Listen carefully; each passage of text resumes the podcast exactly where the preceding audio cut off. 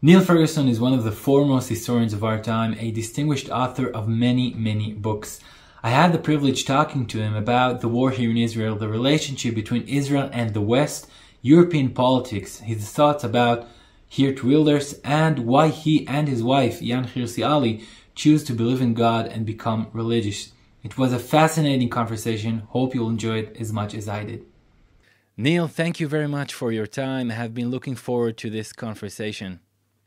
Well, it's a pleasure to be with you. Thank you very much. So, my first question is about the relationship between Israel and the West. Among a, quite a few historians, it is common to see Western culture as a product of ancient Greece and ancient Judea. It seems that really, in many ways, we Jews are part of the West. However, scholars such as Samuel Eisenstadt, for example, saw the Jewish civilization as standing for its own. Is Israel part of Western civilization, your perspective? And if so, does this mean that the war here is a new front of the West?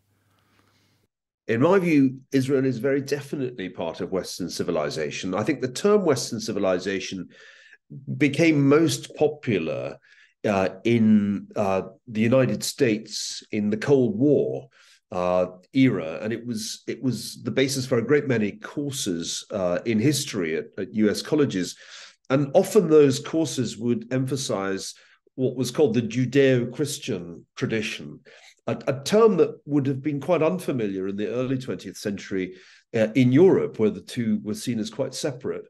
So I think if Western civilization means a concept of the West that was forged in the Cold War in, in contradistinction to the Soviet Union, then of course Israel is, is part of the West. And the second answer to that question is if you go to Israel, then, especially if you go to Tel Aviv, you know, you know you're in the West. That's like the most obviously Western place uh, in the whole of the Middle Eastern region. Uh, and indeed, the term Middle East is itself uh, of rather recent uh, origin. I'm sure we would have thought of it as the Near East 100 years ago. As for the current situation, I think for uh, someone of my generation, it's absolutely clear uh, that Israel is uh, a, a, part of the West that is under attack. It's under attack from extremely dangerous forces, organizations like Hamas and Palestinian Islamic Jihad, sponsored by Iran. Iran is a state based on uh, a theocracy, a particular brand of Shia Islam,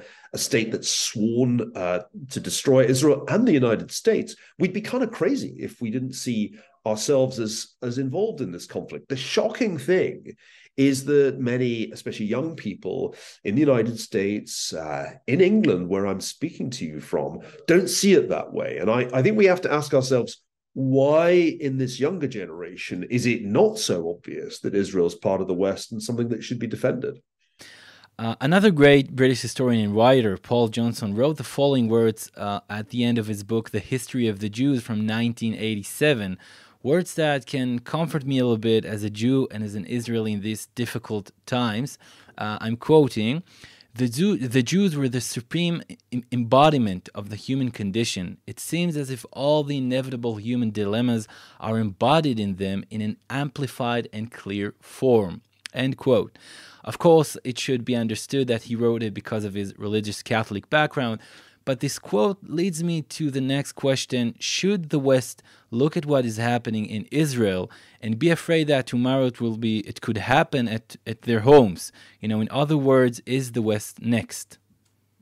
It's a very good question. Uh, and I'm glad you quoted Paul Johnson, a historian who uh, whom I knew and uh, uh, whose work influenced me a good deal when I was a, a, young scholar starting out in the historical profession at a time when there weren't that many conservative historians. There are even fewer of them now. I, have just been reading a, a, book that was written in the late 1960s by the author Len Deighton, and the book's title is SSGB. And in it, he imagines uh, what England would have been like if uh, it had lost the war uh, and been occupied by the Nazis. Uh, and it's a very good read because it reminds you that as recently as the 1960s, when I was a very young child, people could imagine that and think of it as a, a nightmare scenario that you would you would find yourself under German rule. And the reason for a book like that is is of course partly to ask how would the English have behaved? Would there have been collaborators? Obviously, uh, Len Deighton says yes. Uh, in fact, he writes the book from the perspective of a collaborator. Would there have been a resistance? Yes. And you get a sense of what that would have been like. But it's also an act of empathy. It's an act of imagining what it's like to be a, a Pole, or for that matter, to be French. And I think we should take the same approach to what is happening uh, in Israel right now. The attacks of October the 7th were exceptionally brutal and sadistic attacks. I said at the time that it were they were like scenes from the Holocaust uh, in the way that they were deliberately intended to inflict the maximum amount of trauma. But you know, scenes not quite as hideous, perhaps, but not so different, have occurred in in Western cities uh, as a result of terrorist acts in the last what 22 years. So I think it's not a huge leap of the imagination, especially when uh, you see large crowds of people protesting uh, in support of the uh, actions of, of Hamas and, and PIJ. So if, if there are people in London, uh, uh, or for that matter, Cambridge, Massachusetts, who think it's okay to st- stand up and, and chant uh, from the river to the sea, etc., uh, then it's not entirely beyond the bounds of possibility that that such people might one day not just chant about violence, but engage in violence. So I think these acts of empathy are tremendously important. Anybody who sits in London, where, where as I said, I'm speaking from, and says, oh, this can't happen here, is, I think, deluding themselves. For several years now, you have been talking about how the leaders of the West must wake up and realize that they are in a new Cold War, uh, this time with China. Uh, what wo- role, in your perspective, does the current war in Gaza play in the new, bigger Cold War with China? Yeah, it's a very complex role, but let me try and simplify it a bit. Uh, in a Cold War, that the, there are two superpowers with the technological and financial resources to to compete in the most uh, advanced technologies artificial intelligence, for example. Uh, and, and it's very difficult for the superpowers to fight directly with one another because such a war would be so destructive. It would be World War III. So that means that the two superpowers have to kind of fight and compete indirectly. You can see that happening in Ukraine, uh, where I don't think Russia's war effort would be sustainable without Chinese uh, economic support, just as Ukraine's wouldn't be sustainable without Western support. The situation in Israel is more complex because China is more ambivalent about the Middle East. On the one hand, uh, is uh, happy to buy oil uh, from Iran, uh, but it's also interested in good relations with the Gulf Arabs, and it's actually quite interested in Israeli technology. And for a long time, China just wanted to be friends with everybody. As far as I could see, that was really their their policy. But there's also a sense in which China would like to displace the United States as a player in every region, uh, including the Middle East. Uh, so there's a certain competition here for primacy. If the United States is no longer a wholly reliable ally to Israel, or for that matter to Saudi Arabia, then what are they going to do? And I don't think the United States has been a particularly impressive ally uh, for Israel or uh, for uh, Saudi Arabia uh, in the last three years. Uh, I don't think, uh, frankly, the October 7th attacks would have happened if the Biden administration had been tougher on Iran. But in tr- instead of being tough, it basically set out to revive a dead nuclear deal uh, it kind of lost interest in the Abraham Accords process. It changed direction. It tried to res- resuscitate the Obama administration's Middle East policy. And I think that's been discouraging uh, to America's friends uh, in the region.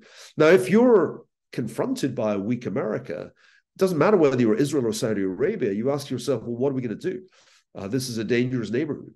Uh, and so China shows up, and you think, well, okay, not as not as attractive uh, as our American friends, but these guys have money and they have technology, and and so I think that's kind of what's happening in the region. Uh, doubts about American primacy are very, very noticeable.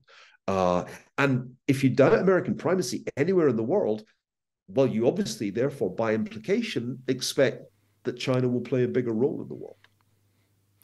You know, here in Israel, we see Rishi Sunak uh, uh, came here and David Cameron and Emmanuel Macron uh, from France, but we don't really know how much these guys are with us. Um, what is your thought about it? It's a good question. I think uh, British conservatives have a long tradition uh, of uh, support for Israel uh, that goes back certainly uh, to Margaret Thatcher, but I would say further back to Winston Churchill. And, uh, and so, in a sense, the default setting in the British Conservative Party uh, is uh, to, to be supportive of, of Israel. Uh, I'm not sure that uh, Rishi Sunak feels this particularly strongly personally, uh, but that party uh, tradition is is hard to ignore. so I, think that that's the British story. The European story is a little more complex uh, because there I think there are powerful forces uh, uh, pushing uh, European leaders towards uh, a two-state solution in which magically there'll be a Palestinian Palestinian authority that you'll be able to rely on. Uh, they they haven't given up on that idea, which is why they've sent so much money to Gaza over the years.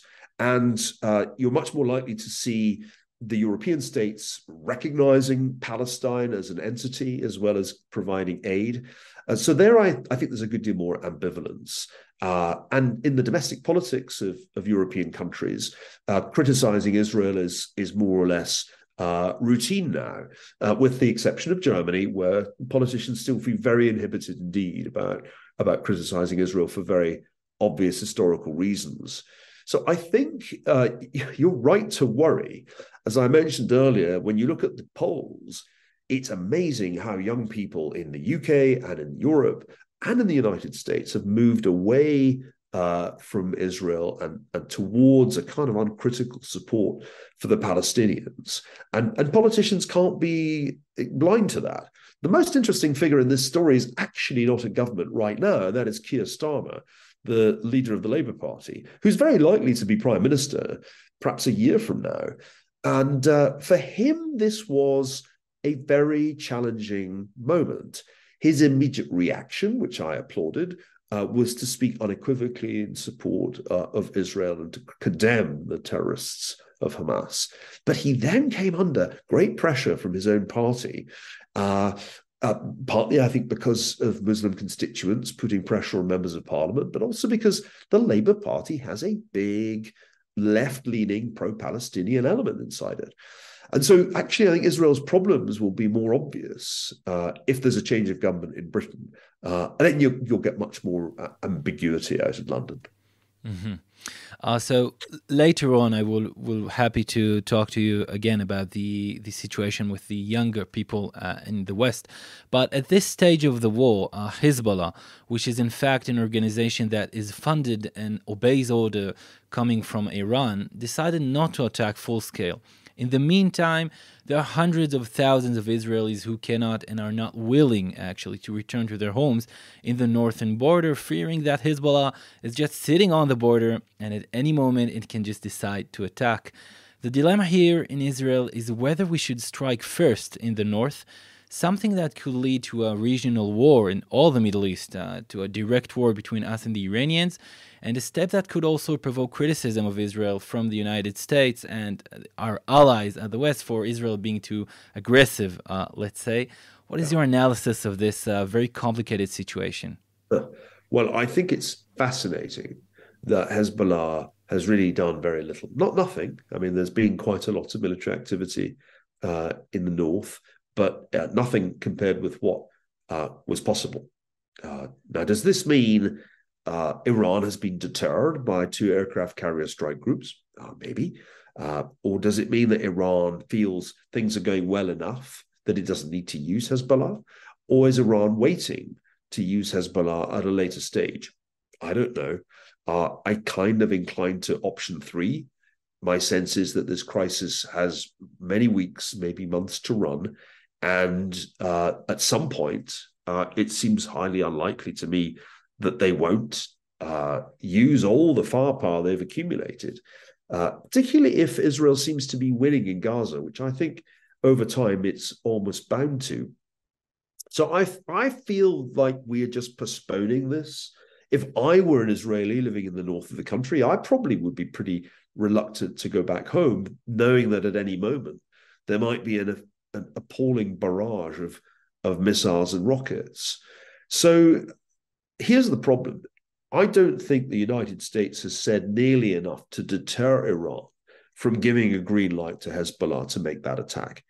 If I were advising the President of the United States, which I am not, I would say, and I would have said this very soon after October the 7th, you must communicate to Tehran that if there is any further escalation, then the United States will use the assets on its aircraft carrier strike groups to destroy Iranian military facilities.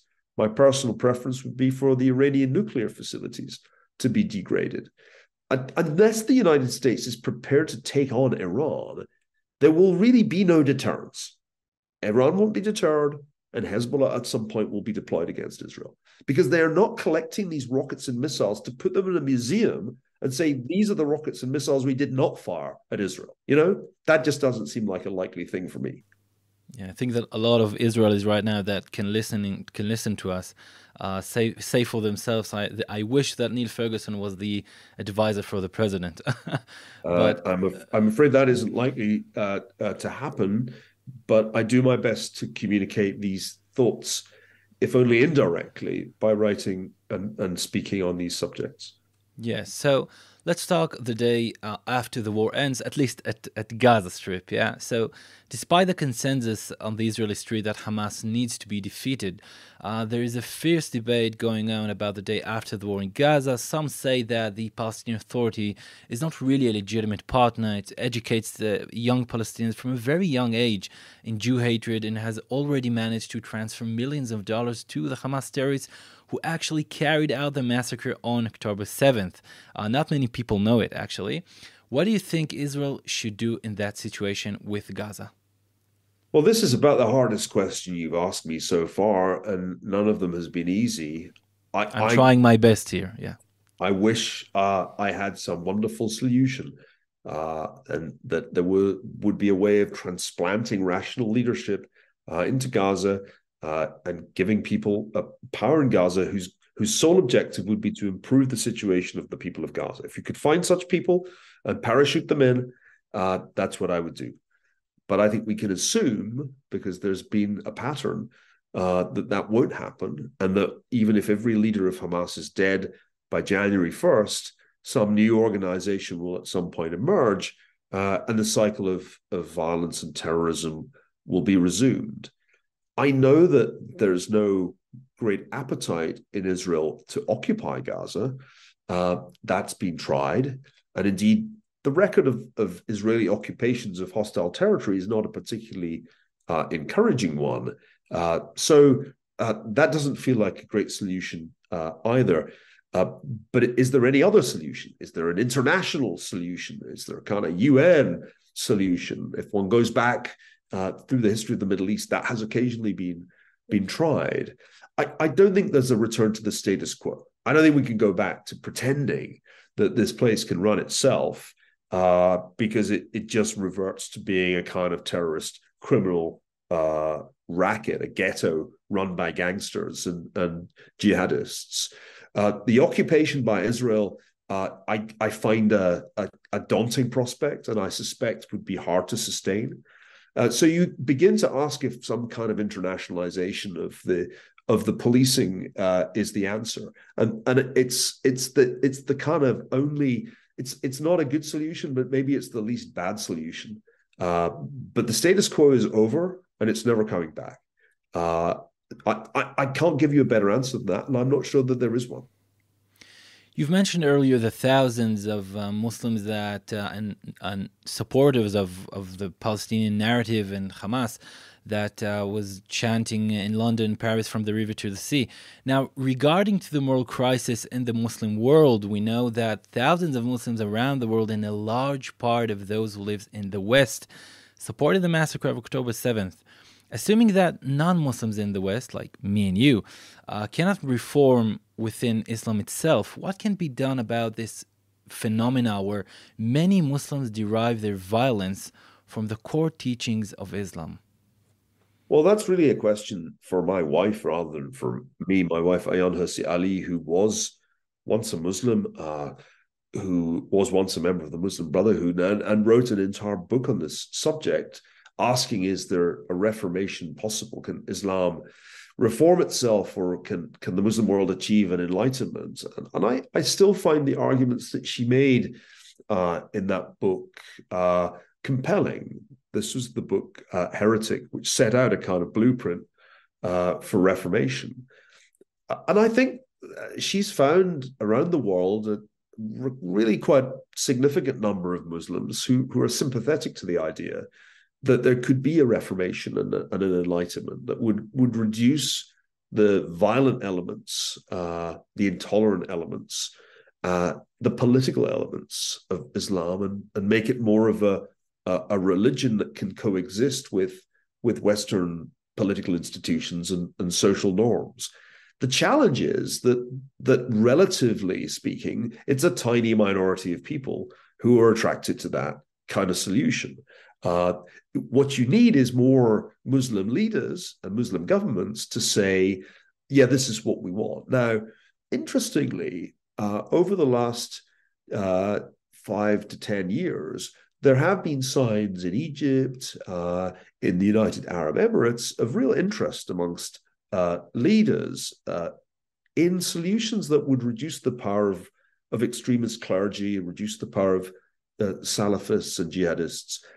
I think it's a slow process. And I, I kind of like to remind her that Christianity was still burning people at the stake, uh, you know, 1600 years uh, after the uh, the death of Christ, and so there's a sense in which uh, one one shouldn't expect uh, a transformation of Islam to happen overnight. Uh, I think we won't live to see this, but ultimately, if I if I look out hundred years or two hundred years, I, I think there's a choice for, Muslims generally, and particularly for Muslim majority governments, and that choice is: do you coexist with modernity?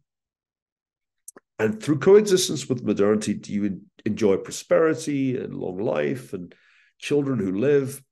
Or, or do you remain trapped uh, in a kind of theocratic uh, system where ancient texts govern your behavior and control your political as well as your religious life? And I think that's such a that's such a clear dilemma. If you take the case of Saudi Arabia, the, the, the leaders of Saudi Arabia have committed themselves to modernity. The power of the clergy there has been meaningfully reduced. And the message is your job is religion. That's what you do. Leave the rest to us. And I think that's encouraging. It suggests to me that in the Gulf states, at least, they're choosing modernity and religion is being put into the, the box where it belongs as long as Islam aspires to be a political as well as a religious system, I think it can't coexist with modernity, and it certainly can't comfortably coexist with a Western democracy. But you see the signs that it could ultimately become a normal religion, and, and in that sense, I'm I'm more optimistic than I was when I first met Ayaan, which was what uh, 14, 14 years ago, when it seemed a much much less likely outlook. So, but the the short answer is actually no. Like m- people like me and you cannot really do something about islam right? Because we are not muslims.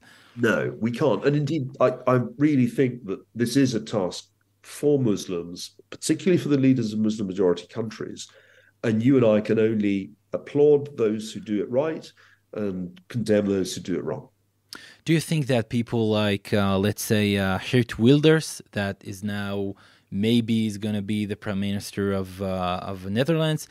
uh, that say explicitly that Islam is the problem. You, you, you think it's a, it's a good thing for Islam? Maybe it's going to encourage Muslims from the inside, or it's a bad thing? I sometimes think Wilders gets unfairly criticized because what he really does is to articulate what a lot of ordinary Dutch people think. And uh, you know, democracy is about having having that possibility my own view is that if you condemn Islam roundly and, and without qualification, you're unlikely to get much attention from from Muslims. Uh, I think there has to be a more nuanced approach than that. Um, we have to acknowledge that that the majority of Muslims, certainly in this country, uh, in England, and I, I, I would also say in the United States, uh, have absolutely no desire to engage uh, in in jihad or even in dawah, but want to lead uh, quiet lives, observe their religious traditions, uh, abide by the teachings of the Quran, but but get on with their their lives and, and raise their families. And I, I think we must always make sure that in what we say, we say things that those people can relate to. Uh, the biggest mistake we made uh, in Iraq and Afghanistan was in failing to see the, the, distinctions between those people who were committed to waging jihad and engaging in terrorism and engaging in insurgency, and those people who, left to their own devices, would not have taken that side. Uh, but but often in our clumsiness, we we ended up driving them into the, the hands of the of the jihadists. So it's in my view, the most important thing we can do is try to draw that line and make sure that we direct our fire. This is the problem in Gaza, right? Direct our fire at the people who are committed to acts of violence, who are committed to the destruction of Israel. Those are the people we have to fight because they're the people who are at war with Israel. The hard problem for Israel is that they embed themselves in a crowded society, making it almost impossible for there to be surgical strikes. Uh, and that puts Israel in, in a position that I would characterize as follows. If Israel uh, uses violence uh, in, in, a crowded uh, setting and there are civilian casualties, it's engaged in genocide, quote unquote. Uh, if it gets the civilians out of the way, then it's engaged in ethnic cleansing. So it can't win. Uh, and the misuse of those terms, use, using genocide and using ethnic cleansing in those ways, is very mendacious because in, in neither case is it appropriate. But that's the that's the kind of problem that that, that Israel very clearly faces.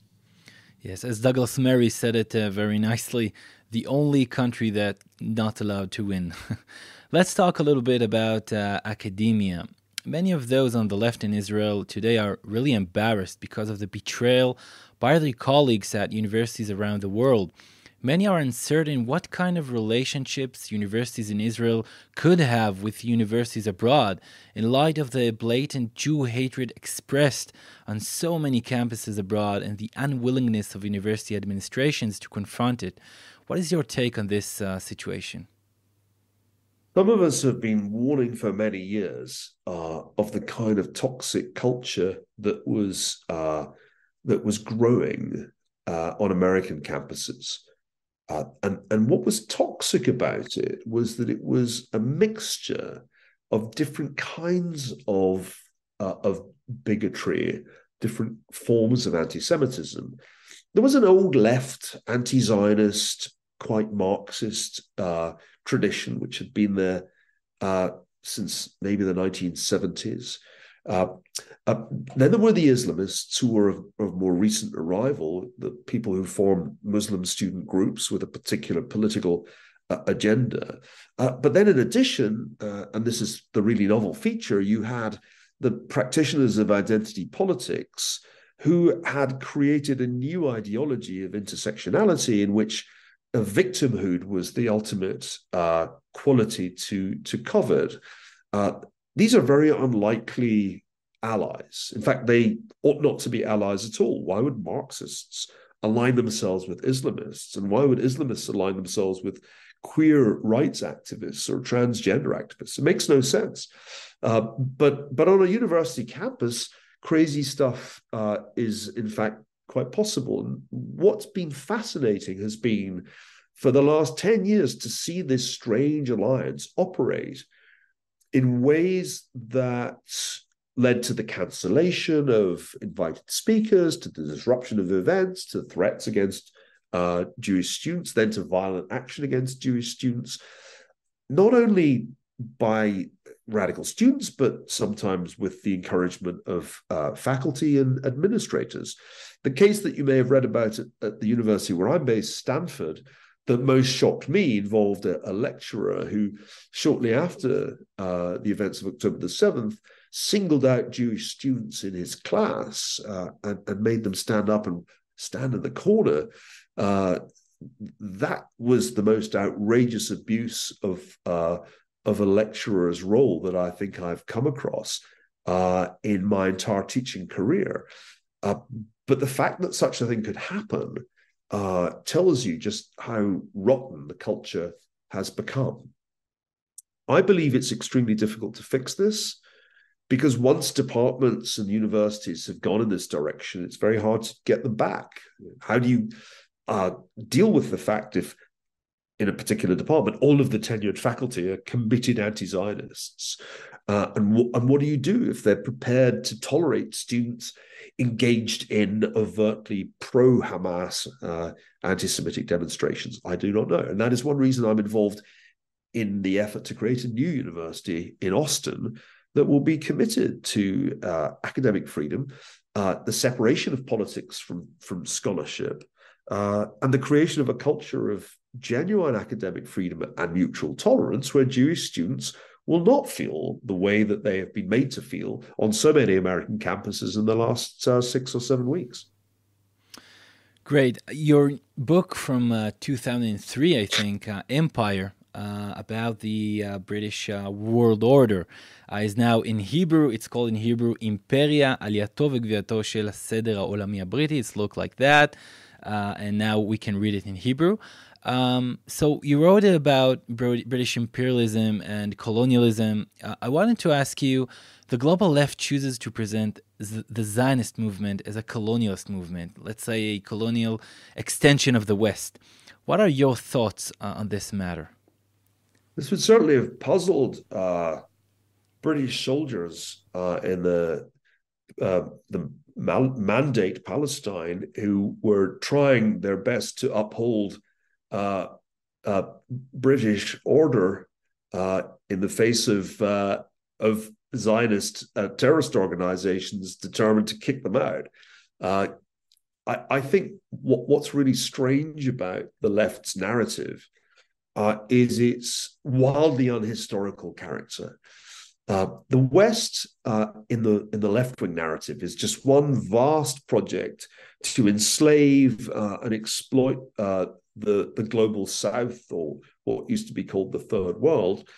And in this narrative, that the only people who can possibly be uh, the good guys are the heroic people of uh, brown or black skin who rise up and overthrow the evil imperialists, the, the settlers and uh, and the merchants and the missionaries, all those people. And in my book Empire, I tried to show uh, that the reality uh, of the British Empire was very, very different from that indeed. That the motives that led British people to go around the world varied enormously and included very altruistic motives. David Livingstone did not leave Scotland for Southern Africa to exploit or enslave Africans. Quite the opposite. He went to try and improve uh, public health, improve their economies, and end slavery. So part one of my answer is to say we need to get away from these incredible simplifications and recognize the complexity of human history. When we do that, we can realize that the origins of the state of Israel uh, are very much a part of the history of the British Empire. Uh, the, the, Balfour Declaration can't be understood, the very idea of a Jewish homeland in Palestine, if you don't understand that Britain was in somewhat difficult uh, uh, straits during World War One and worried that the Germans might do something similar uh, and appeal to Jews around the world with a comparable ideas. And in a way, it was a preemptive move uh, that led uh, uh, Balfour to write the famous letter to Lord Rothschild. And so, as I said earlier, there's a part of the history of Israel which emerges from uh, the British uh, mandate uh, in, in, Palestine. There's a part of it that emerges in reaction against it to try and establish an independent uh, Jewish state that, that was self governing. In that sense, Israel's actually primarily an anti colonial enterprise uh, rather than a colonial one. Do you share the belief that in order for the West to adopt conservative values, uh, it must go uh, through some kind of religious renaissance? Uh, I know that your wife, Ayaan Hirsi Ali, gave this as one of the reasons for converting to Christianity just two weeks ago, I think. What are your thoughts on this subject?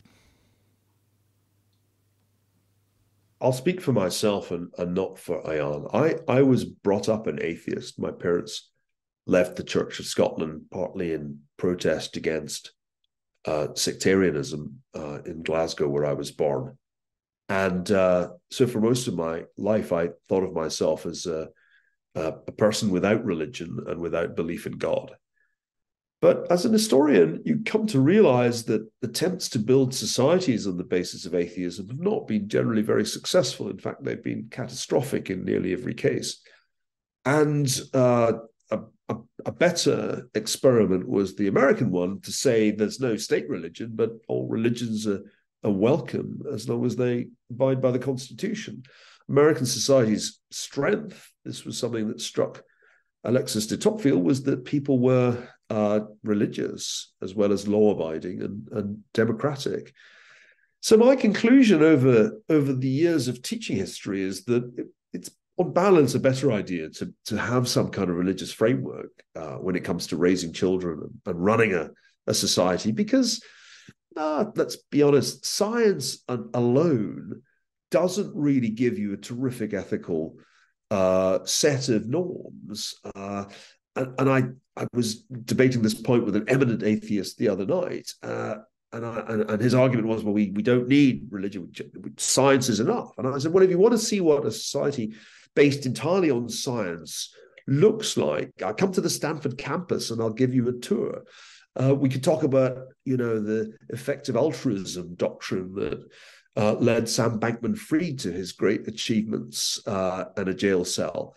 I think that the reality is that uh, Judaism uh, and Christianity, in their different ways, have provided a tried and tested set of norms, uh, as well as of, of of observance that are, at least from where I am uh, standing as a an aged Scotsman, uh, as as good as anything we've come up with. Uh, and and so our family uh, is now consciously a, a, a, Christian family, a church going family, uh, and I I think that that is not a bad not a bad idea. One I'd, I'd, I'd recommend people with a Christian uh, heritage to consider in the way that I, you know, I would always say to my secular Jewish friends, uh, you know, I, I don't think one should just turn up at church once a year, and I suspect the same applies to synagogue. I never liked the idea of uh, of being a once a year Christian. Uh, always struck me as a kind of hypocrisy. Uh, and in any case, going to church is and I suspect the same is true of synagogue, it's educational. I always learn something uh, each Sunday, and I'm forced to think for at least one day a week about spiritual and ethical questions that I might not every every other day think about. It, these are very banal reasons for having religious faith. Uh, I could give you a, a less banal one. The human spirit requires more than uh, food and drink. Uh, it requires more than exercise in a gym, what is actually most enriching about being human uh, is that state of transcendence uh, that can be attained with a beautiful landscape or a wonderful work of, of art. I went to hear Rigoletto last night at Covent Garden. Uh, but the most intense uh, transcendental experience I've ever had was actually at a church in uh, in the uh, northern Cape Province in South Africa, where where a group of, of choirs from mining villages around Kuruman sang. Uh, and at the time, I was impossibly moved, unbelievably deeply moved by the sound of their singing. And I didn't realize it. Uh, I, I, was so naive, but I was having a religious experience. Uh, and that religious experience was one of the most beautiful things of my entire life. And I'd be a much more impoverished person if it had never happened to me. So the best advice I can give to people who are wondering about their spiritual situation is you might be missing out. You might be missing out on something truly transfiguring if you don't at least try to make contact with God. Regarding those insights about religion and Christianity, would you have uh, written uh, maybe the Western or the West uh, civilization or empire in a different way today? Yeah. Although civilization makes makes an important argument, which is that Christianity, until the Reformation, didn't seem to have some particularly powerful economic benefit. So, if you take a very uh, materialist view of history, the, the amazing thing that happens after about 1600 is that people, first in, in the British Isles and then in Western Europe and North America, they just get much, much better off in every conceivable way than everybody else. They emerge from the miseries of subsistence living and they they're able to live a much more fulfilling and fulfilled life. And, and that that that didn't happen until after the reformation. So i'm i'm probably still a, a, a kind of protestant uh, more than i'm a than an ecumenical christian because it doesn't feel like roman catholicism quite did that uh, job. And as for orthodoxy it clearly didn't. So so yeah i i think the book civilization has a kind of subtle Protestant subtext, maybe not so subtle. Uh, and the book Empire, although it was written by an atheist, uh, is a book in which the hero is is a devout Christian. The hero is David Livingstone, who who is an almost Christ-like figure who emerges from poverty in Scotland, uh, working as a child in a textile mill, and dedicates his life to to Africans and to trying to help them. Uh, it's a it's a remarkable story, and and I wouldn't have put it at the heart of that book if I hadn't been trying to communicate something about about what I think is most noble about uh, about Christ's teaching. If I can remember it right, I think that in the last pages of your book, uh, "The West and All the West uh, and All the Rest," uh, one of the last notes you pointed out that Shakespeare is actually uh, more important than the Bible. Uh, is is that thing that you should reconsider or can't remember if I put it exactly like that. I I I certainly uh I certainly would reverse the order now. Uh because I, I think I think the Bible is is the document, of course, the document that unites Jews and Christians. And we read the Old Testament uh, every week in, in church, and then the New Testament second. Uh, Shakespeare gives you a more complete picture of the human condition than any other author, and that is a, a remarkable contribution. But a, a person who has who tries to live without the Bible is essentially in the situation of a blindfolded person. I think that that would be how I put it now. So yes, I would write I would write that differently now. Yeah.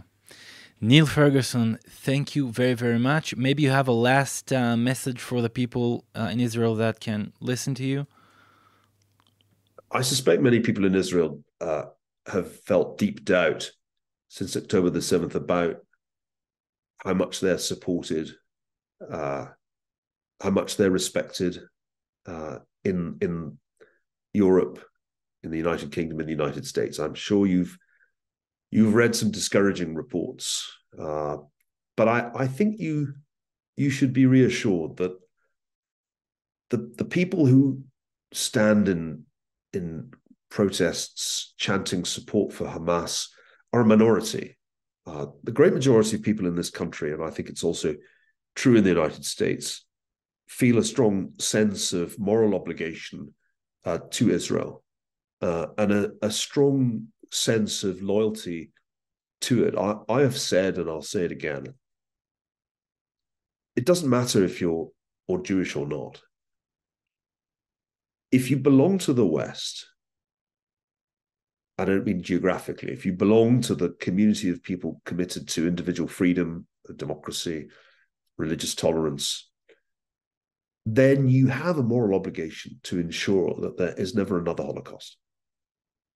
And what Iran and its proxies aspire to is another Holocaust. That's what became crystal clear on October uh, the 7th. And all of us feel, and I, I know I'm not alone in saying this, a very powerful moral obligation to ensure uh, that there is never another Holocaust. And we, we've we've received a shocking warning that such a Holocaust is imaginable.